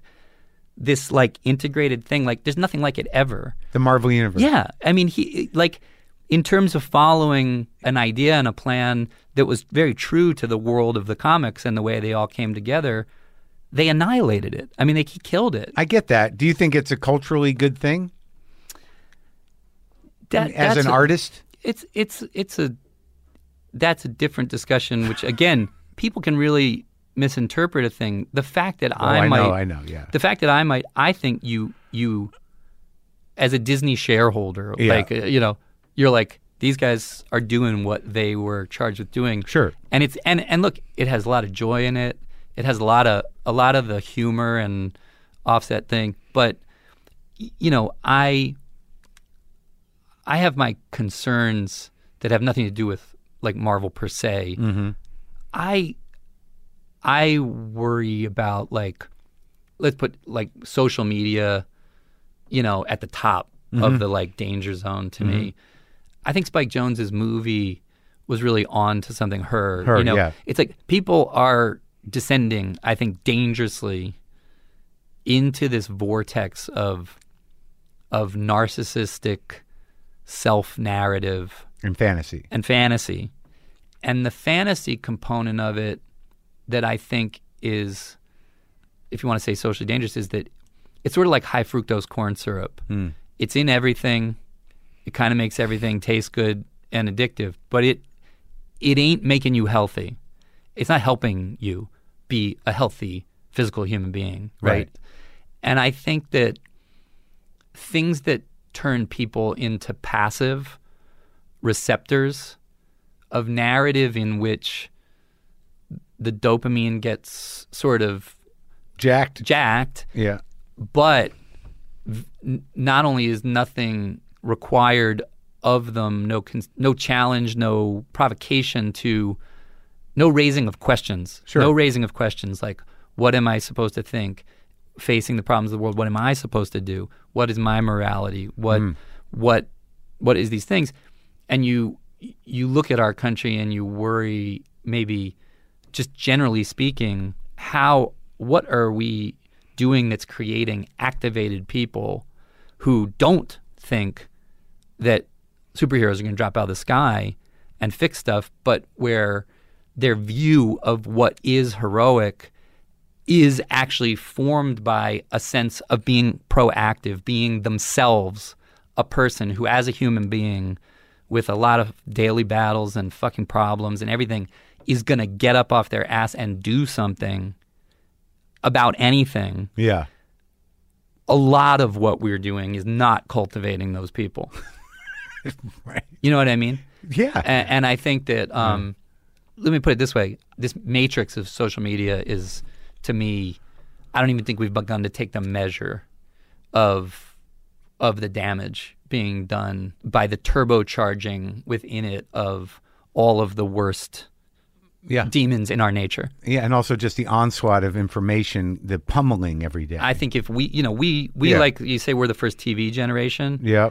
and you look at like I remember when Nirvana was hitting and people were going, you know, why so dour? Why Right, so yeah, things? All the baby boomers were kind of going like, Yeah. what is all this? Like whatever, Yeah. never mind. Like where's your where's your Yeah. and it, and you're just like, hey, just like just buzz right off, man. Like Yeah. we, we we got a lot of inf- a lot more information, a lot younger than you had. Yeah. A lot more reason for skepticism. Yeah. To me, I don't even think you can measure the multiple of intensity that social media and the distortion that the intensity of that information flow, which now is highly untrustworthy too, and manipulated by by by outside actors to Yeah. to mess with Brains. brains and to mess with um, people's sense of civic connection to each other. It's doing, and the, and the truth. yeah, the truth. Yeah.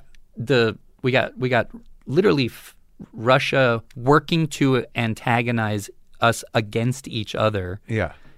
And And we're falling for it. People we're are falling, for, it. it. Yeah, and and I think that and that that is that is scary. And and like you combine that with the things that that I would say deactivate people, you know, act as a Yeah. high fructose opiate, whatever you want to call it. It's um, I do think like, you know, what the Wachowskis like put this idea of people as copper tops like the plug doesn't have to Yeah. be in the back of your head to be getting dangerously close to where you're being turned into uh, um, an addict of the things that separate you from your money.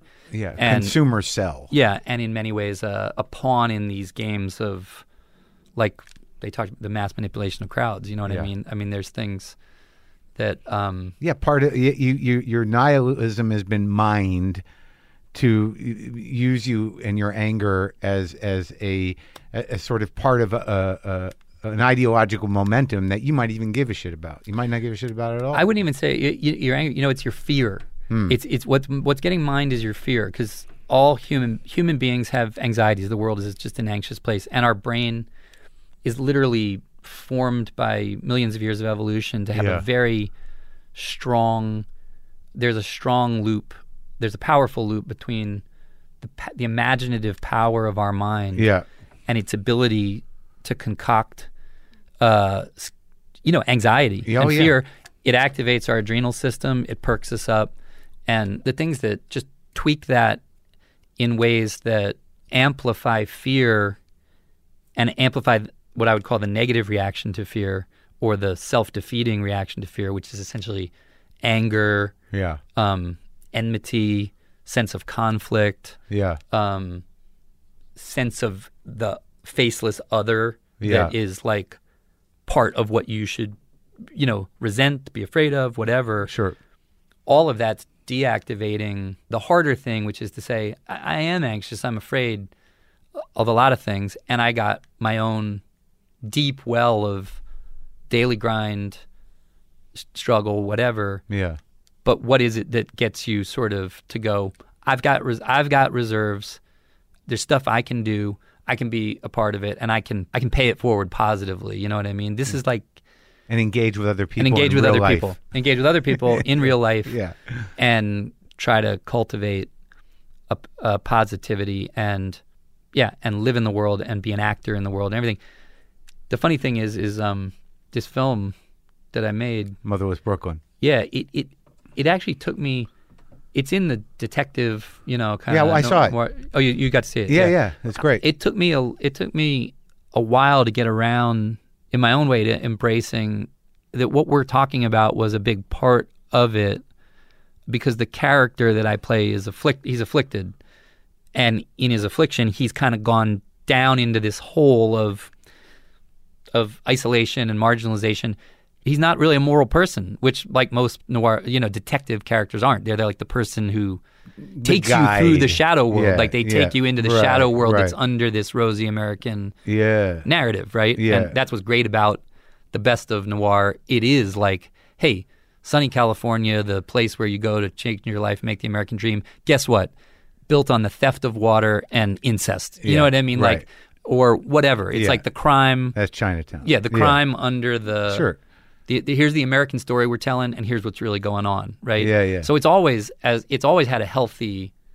I don't think it is just cheap genre. I th- I, I think it's No, it's, no, it's yeah, got a real It, reveals the, yeah, there's the got a- a real thing. id of America. But usually those characters aren't aren't necessarily moralists. You know no, what I mean? no, they're and a lot of times they're like anti-heroes. a lot of yeah, they're and a lot of times all they are is that very American thing of going, hey, you're trying to put one over on me and I don't like it. Yeah. No, you know some of mean? them end up dying. I mean, you know, Yeah. Fred MacMurray ends up dying. Yeah, or like Nicholson ends up like repeating what he did in the past where he tried to help someone and ensured they got hurt in the worst way and he's you know he's just muttering to himself as little as possible as little as possible like it's like the ultimate bleak Yeah. nihilistic like and i kind of like had this moment where i thought maybe this tourettic detective who's been abused by so many people and isolated Because and, they didn't know what it was then either. and, to have un- and unseen Yeah. unseen Yeah.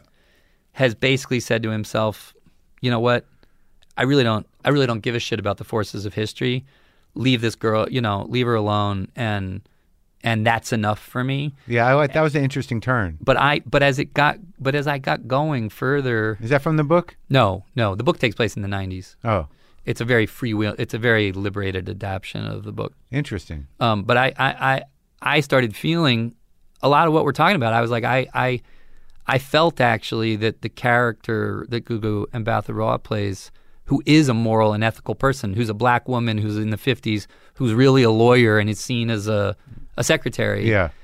she's fighting.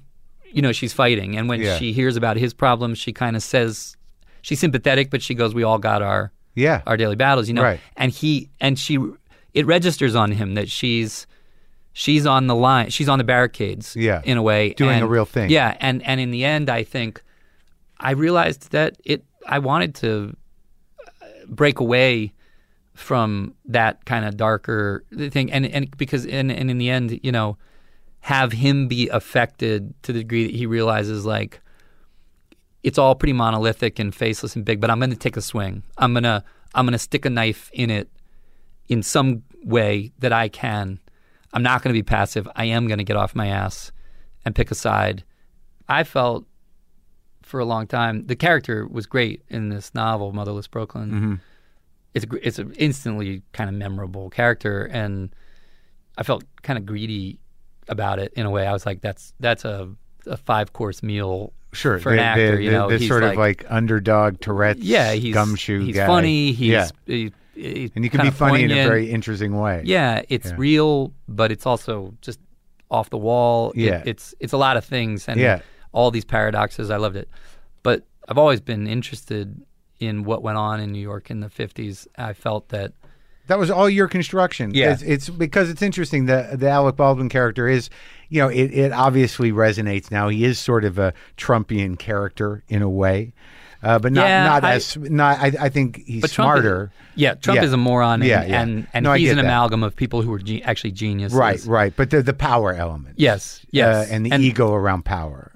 he, yeah, Yeah. right in the middle of the post-war period of like Leave It to Beaver and great Yeah. things happening in America on the I love that, that all these guys. That's your device. That all these guys were in the foxhole together in some way, or some of them went to war. Yeah. and so yeah, I mean, because like you don't see that enough about that generation actually coming home. Yeah, and and and the way that things did, you know, things changed a lot between the Depression before the war and what America was after the war. Mm-hmm. Sure. This kind of is expressed in the film, but it's like we went from a country that was totally focused on on helping each other rise out of difficulty to a country that was uh, where power was essentially became the currency of the realm. You know, and Yeah. we became power became the value, Right. and we built this military industrial complex and this global presence as the as a superpower Yeah. and and for all of our talk we we became the bully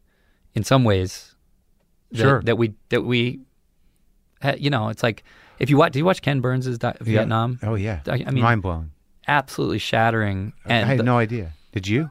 yeah, I had studied. My my father was a veteran. Um, he's a Vietnam vet. He's a Marine, and I, I had read, you know, studied and read. And He was there. Yeah, Like, yeah, he was in the in '67 and '68 Oh. uh, uh, in the DMZ. But he, um, but the thing in that that's all the waste, all the pain, all the everything. But you go back into the beginning of that, and I thought Ken really illuminated in a way that is so important for people to take in that like Ho Chi Minh was reaching out to the United States specifically and saying, now that we have fought this war with you, fought the Japanese, you know, we are you. We are you in 1776.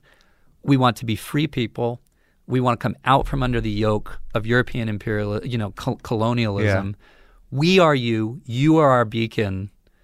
Help us become you. I mean, literally, yeah. they were saying that Yeah. and writing that to us. They they wanted us, not like a general. They wanted us. Yeah. leaning in to help them become more like Right. us. Right. Right. And and we Slaughtered him. we power brokered away. Yeah. We said to the our pals, you know, who we bailed out of World War II, that- go yeah, go back in and build your French colonial plantations, enslave these people again.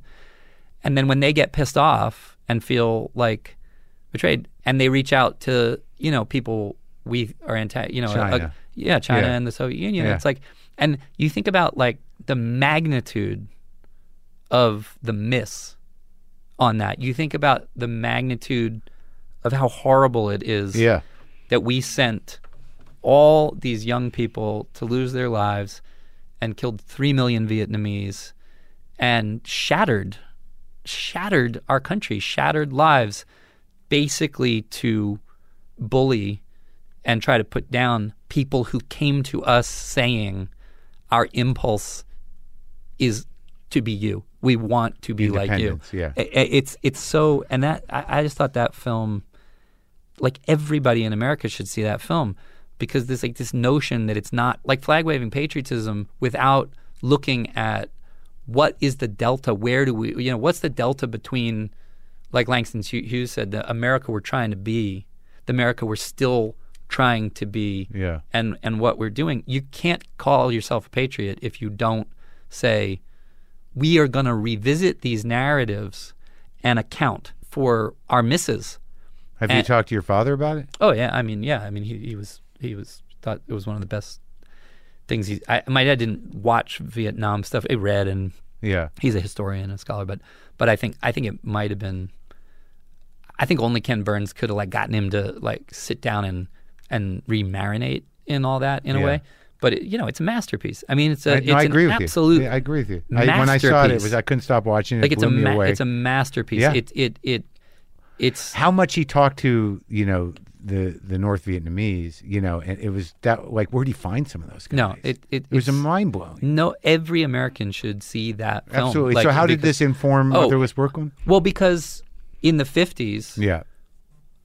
you know, New York City, which at the time it was the, know, it's like becoming the the capital of the world essentially, was under all the narrative of what we think led New York to become the modern city it is. The truth of it is, New York City and state were run by an authoritarian autocrat with absolutely uncontested imperial power Yeah. who was a racist Yeah. and who and who literally baked his racism into the infrastructure of New York. Modern New York and the the segregation of New York, the creation of what became actual slums, the projects, was a function of the racist will of like one person who never held elected office and completely overwhelmed all of the democratic institutions designed for progressive ideas to be able to move forward. And and nobody knows this. Like I mean, people know it, but very few people understand the degree to which like like you know it, all, if you look at New York in the fifties, the susceptibility of the American system to hacking by a, the impulse toward brutal authoritarian racist Yeah. control was it was like on sharp display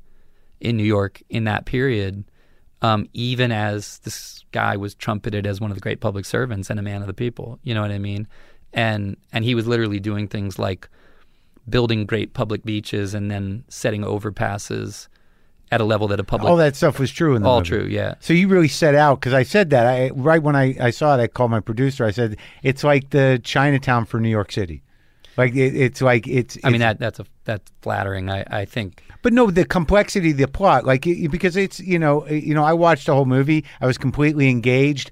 I was like engaged with your character. I was engaged with the unfolding of the narrative. I didn't know who the bad guy was. I got a feeling after a certain Yeah. point. And you, you know, it's one of those kind of movies where it's clearly a period piece. It's a noir, but right from the beginning, you're like, I got to pay attention. There, you know, there's things going on. Yeah, and then this is going to really come together in a lot of different strands. And it really, it, it, it held me the whole time.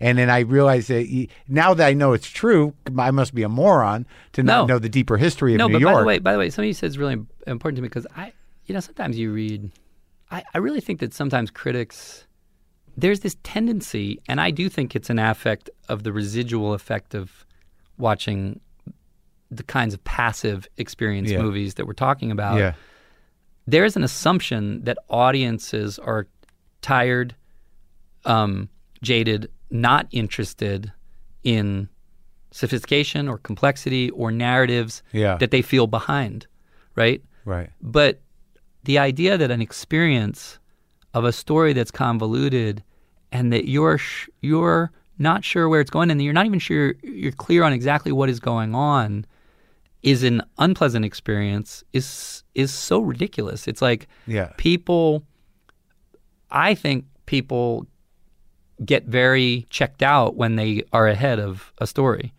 You know, when when you get ahead of a story, Well, it's it's, it's what turns your brain into mush. It's Yeah. what you were talking about. yeah, There's and, no and I think that, but also, comprehension is not the goal Yeah. of all great art. Like Bob Dylan ain't looking Sure. for you to comprehend no right what right the hell sure you know Absolutely. tangled up in blue means or whatever Oh, yeah. it's like and and to me if you come away from a film like motherless brooklyn having drifted through an aesthetic experience and a character that carries you Yeah. through it in in the same way that like forrest gump takes you through Right. the history of Everything. America and after the war. You know what I mean? Like if you come through it and you go, I felt empathy. It pulled on my empathy because this guy's an underdog, and I want to al- support the underdog. And I, I have had a experience of being made to empathize. Uh, that alone is positive. But if on the second level you kind of come away with just an essential sense that like did these things really happen? Is this the history of New York? Did this happen to us? Was the city built this way? Were Well- these well, things yeah. done? Then, then that to me is a success because you have provoked the question. You've provoked. If, Sure. if literally, if anyone walks out of the movie and says, "Did they really do that? Did they put bridges too low for buses to keep blacks and Latinos off of Jones Beach?"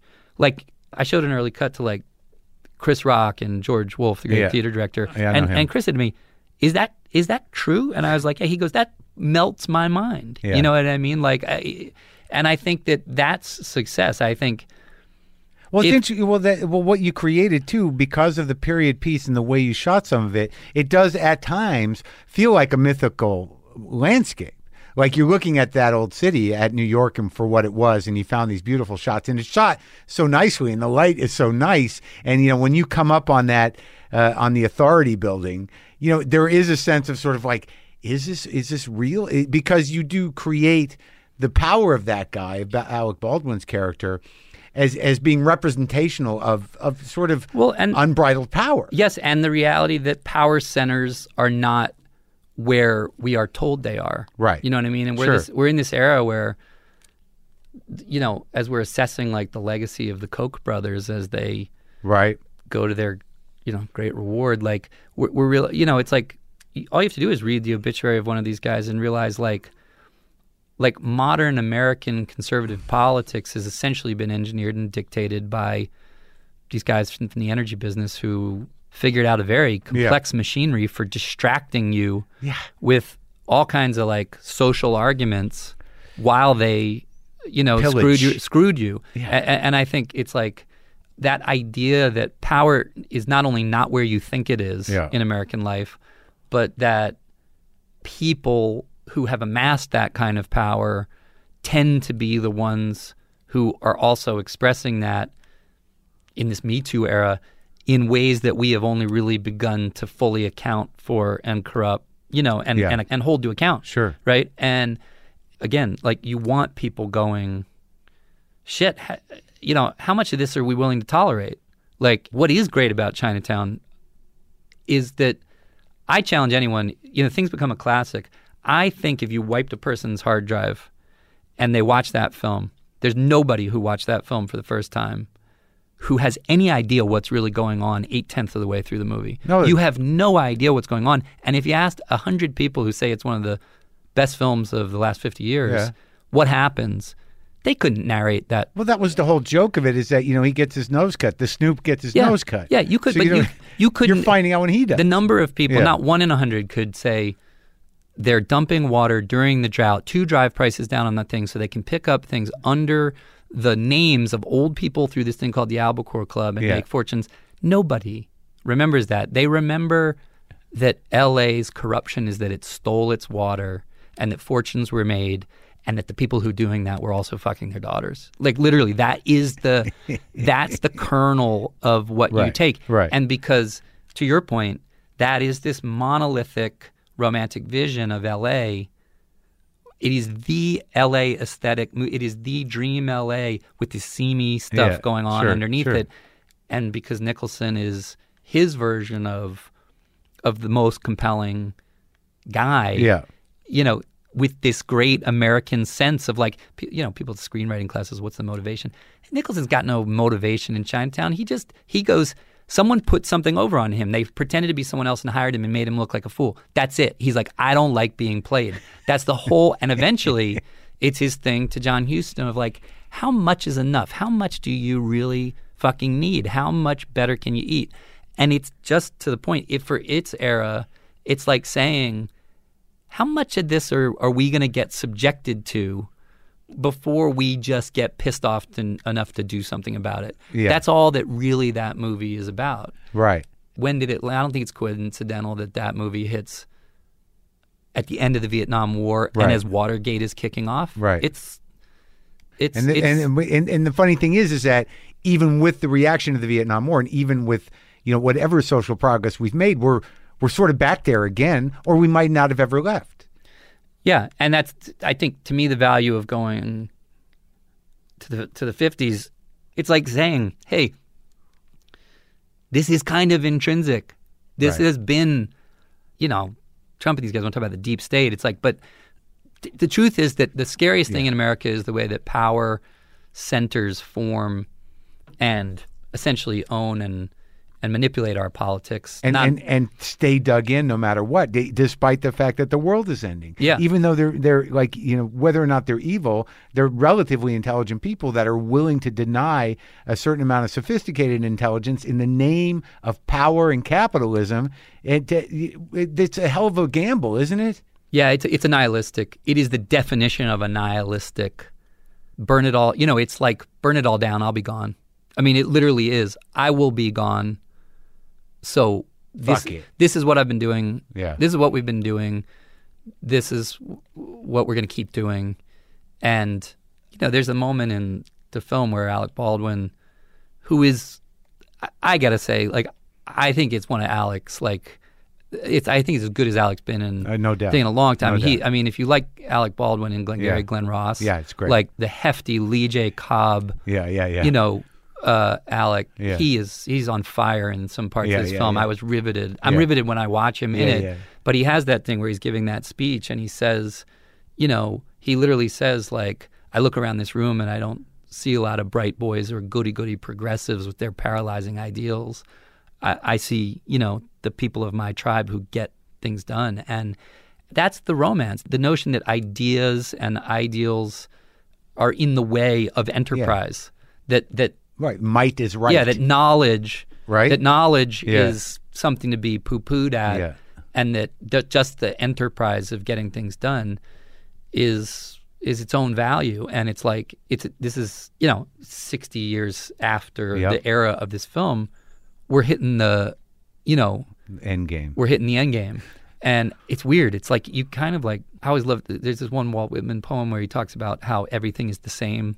That he's 200 years thinking forward to us, and that Yeah. fratricidal war. He says these things, these incredible riff on like disease and the horrors of fratricidal war and all these things. They they're weighing down on me too, and they're weighing down on you. Reading in the this future. in the future, Interesting. Yeah. but I really do think the difference of the age we're living in is Yeah. what you said. We are in the end game because all our geopolitical and social arguments are going to end up looking like people who were squabbling at a dinner table while their house literally burned down on top of their heads because there's no like you can say like we fought the Civil War and we're still fighting it. We fought World War One and we didn't really resolve it. We fought World War Two and these things are still playing out. These Yeah. communism and democracy and all the the dialectic of these things are working themselves out. But the environmental collapse does not have in human timeframes a resolution. It doesn't have a snapback and a recovery that we can survive. And that's and that's the byproduct of, of pure industry. Pure. All that yeah, but that that other stuff is like you know almost a distraction.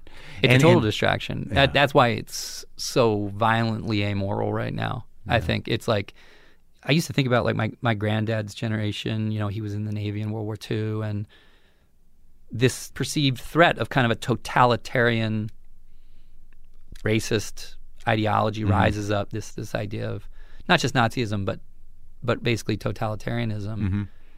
rises up, and people say this is like an authentic threat to the idea of a humanist like world, and we're like people all over the world rise up and like give their lives to fight it. You know what I mean?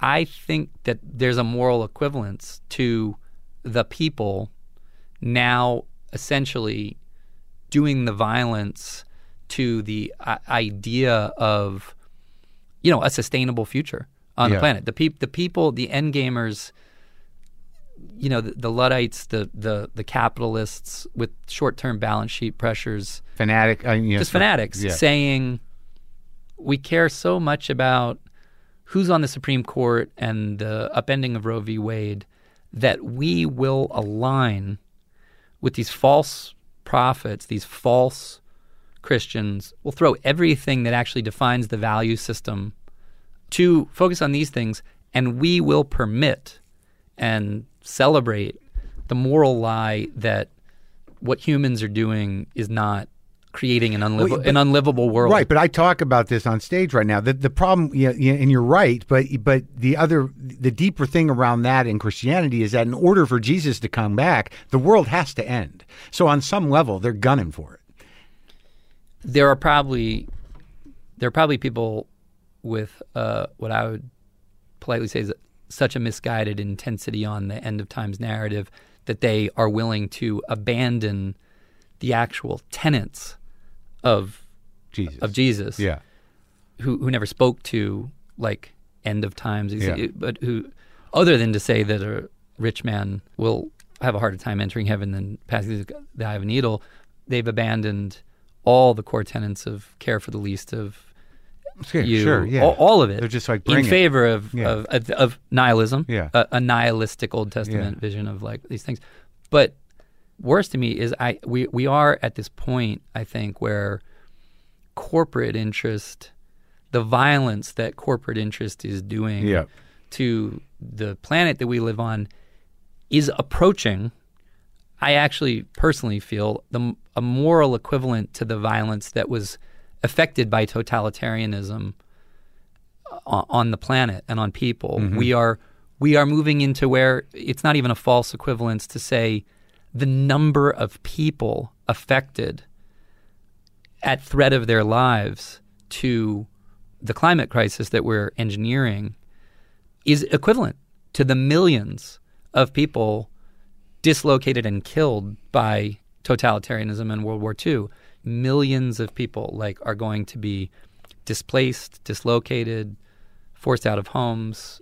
We're fires. These it's it's like, and um, and the people who are, the people who are perpetuating that, the the the system that's turbocharging this, I I have a hard time not like, um, people talk about not demonizing one side or the other. I think people who are under the sway, people who are being hoodwinked and bamboozled, hundred percent, you got to talk to each other.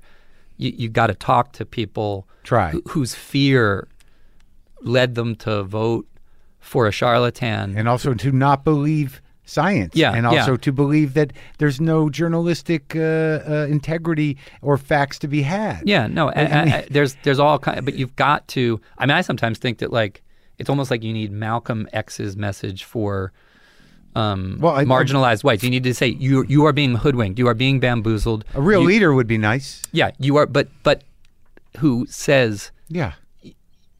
You are being played? You are being played. You are you are hardworking, patriotic American citizens, and you are being played and ground into the machinery of corporate interest over your interest, and Tending the world. you are being hoodwinked. Yeah. You are being hoodwinked. And even if you don't believe in climate change, literally your health care is going to be taken away. Your your taxes are not going to go down. You are going to pay for billionaires and oil companies to get richer and richer and At the expense of the planet. and and at the expense of you and your children. Yeah. And it's just like, and it's like those people you have to talk to. But the, you know, and you can say like um, there were German military officers who Right. weren't Nazis, right? But the people who are perpetrating these things are, they are the totalitarian. Foot soldiers. They are the fascists Yeah. of our era. Yeah. And like, I think the idea that we're going to be passive about that is terrifying. Yes. I agree. But that and that's But, uh, but- there and, and and I hope my film is a lot of fun. Yeah, that's what I, mean, was to say. I- but I- the movie's good. No, yeah, exactly. But but I mean, but but by the way, like it is about power, do but it's what- also about. Uh, it, it is the, about these uh, things. But I think it's funny because you you know Eric Roth wrote Forrest Gump. You, I don't know if you've ever. yeah, I don't know. He's like one of the greatest writers of Yeah. in modern Hollywood, Right. and he wrote Forrest Gump, and I love him. And I always, it's funny because Forrest Gump gets this like, I don't know, it gets a like a, a rep. Yeah. You know, uh, you, you you relegate it in your head to maybe something a little. When you go back and watch it, Yeah. it's a pretty toothy, politically Yeah. ironic. It's like he's this lovable guy with his, you know, limitations. He's Yeah. floating through when you watch him navigate, and it is fun. Yeah. It's fun and it's funny, but it but it's also like about America eating itself. Yeah. You know what I mean? Yeah. And lying to itself. Yeah.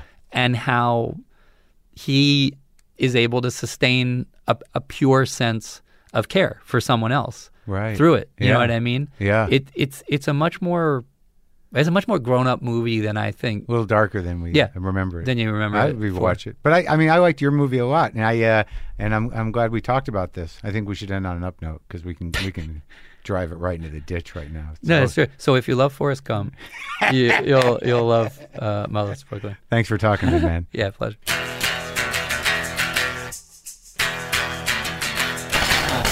Okay, Edward Norton, his new movie Motherless Brooklyn comes out uh, this Friday, November 1st. That was a good conversation. Um, oh my God, my phone is transcribing, okay, what I was saying in a text to somebody. Not necessary. I'm fat now. Here's some guitar.